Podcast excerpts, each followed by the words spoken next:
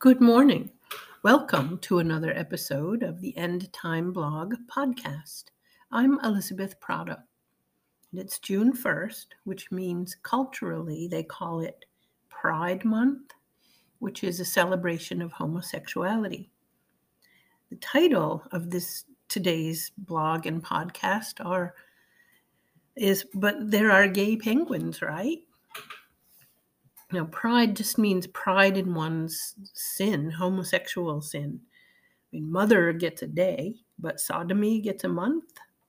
Hmm, but that's normal in a world where evil is called good and good is called evil. Light is dark and dark is light, and bitter is sweet and sweet is bitter, says Isaiah 5:20. Sometimes when I mention that homosexuality is a sin that needs repenting for, else the person practicing it will not inherit heaven, 1 Corinthians 6 9, the person defending it as natural appeals to nature. They say, What about the gay penguins? Hmm? Hmm? Tufts University asked that very question, recounting the unusual same sex activity in a variety of species of penguins in their article. Deutsche Welle DW of Germany also has an article stating 10 animal species that show how being gay is natural. There are many articles like those too. There are only two problems with appealing to nature when defending homosexuality. First is that they are suppressing the truth that God trumps nature. And most importantly, for this article, nature or the natural world is fallen. It is under the curse of the fallen nature of things, the same as the rest of us. Any aberrant behavior, aka sin, is due to that fall. In fact, the creation groans for release from its curse. I'll read Romans 8 19 to 22. For the anxious longing of the creation eagerly waits for the revealing of the sons of God.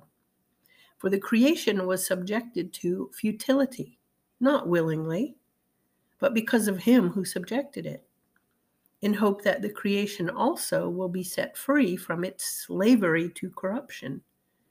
Did you hear that? I'll pause. The creation itself will be set free from its slavery to corruption into the freedom of the glory of the children of God.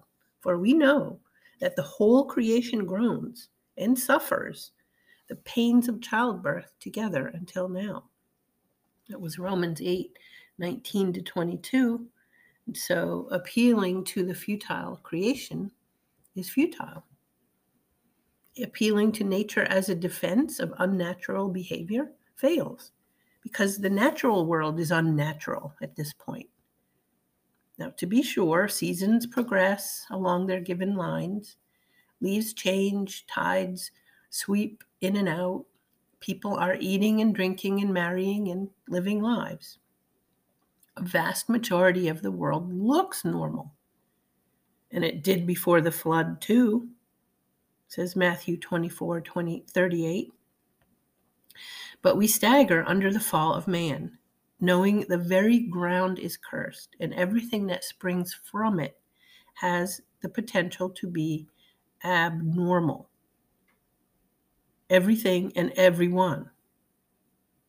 Genesis 6 5 says, then Yahweh saw that the evil of man was great upon the earth, and that every intent of the thoughts of his heart was only evil continually. All creation groans. All is under pain and disorder.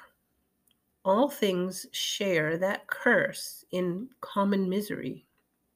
And what comes from disorder is more disorder, such as homosexuality. The wages of all sin is death. This includes homosexuality, lesbianism, bestiality, and other sexual immorality like fornication outside marriage, lust, pornography, and adultery. Homosexuals who practice their sin will not go to heaven when they die, but are headed for hell to endure eternal punishment for their sin, just like the rest of uh, the unrepentant sinners.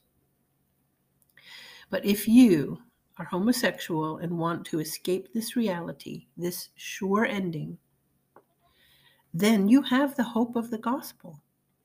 Repent. It means turn away or repudiate your sin of homosexuality and appeal to the Lord and Savior who died on the tree for this sin, enduring God's wrath for it. So you will not endure the wrath for it. Instead, you will be washed clean, given pure robes to wear in this earthly life, metaphorically, and you will go to meet your Savior in blissful heaven when you die. But you must repent of sin first. That is the hope of the gospel. If you do not want to repent of your homosexuality, you have the law facing you. God will be your judge. He will open the books, examine your life, bang that gavel, declare you unfit for heaven, and sentence you to hell according to his law. The wages of sin is death. This means death in hell. And the punishment is eternal because you will have sinned against an infinite God. Homosexuality in penguins is aberrant, and it's definitely aberrant in humans. The creation or the natural world is fallen, and every human is fallen. But repent. A Savior is waiting to take you out of that hellish life of diminishing returns and expand it in joy and freedom from that sin. This has been another episode of the End Time Blog podcast. I'm Elizabeth Prata. Thank you for listening, and I hope you have a thoughtful day.